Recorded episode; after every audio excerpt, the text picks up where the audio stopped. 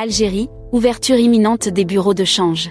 Annoncée et repoussée à plusieurs reprises, l'ouverture des bureaux de change, dont les conditions d'exercice ont pourtant été fixées par la loi depuis 2016, se précise.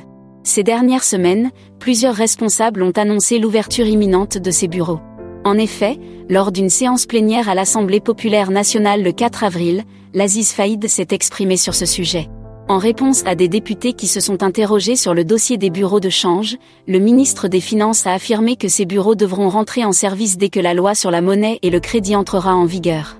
L'Aziz Faïd a indiqué, devant les députés lors des débats sur la loi bancaire et monétaire que la Banque d'Algérie s'affaire actuellement à mettre en place les textes réglementaires relatifs à leur création et au fonctionnement de ces bureaux de change. En ce qui concerne les endroits où seront installés ces bureaux, le ministre révèle qu'ils devront être ouverts dans différents points stratégiques tels que les aéroports, les ports, les zones touristiques, entre autres.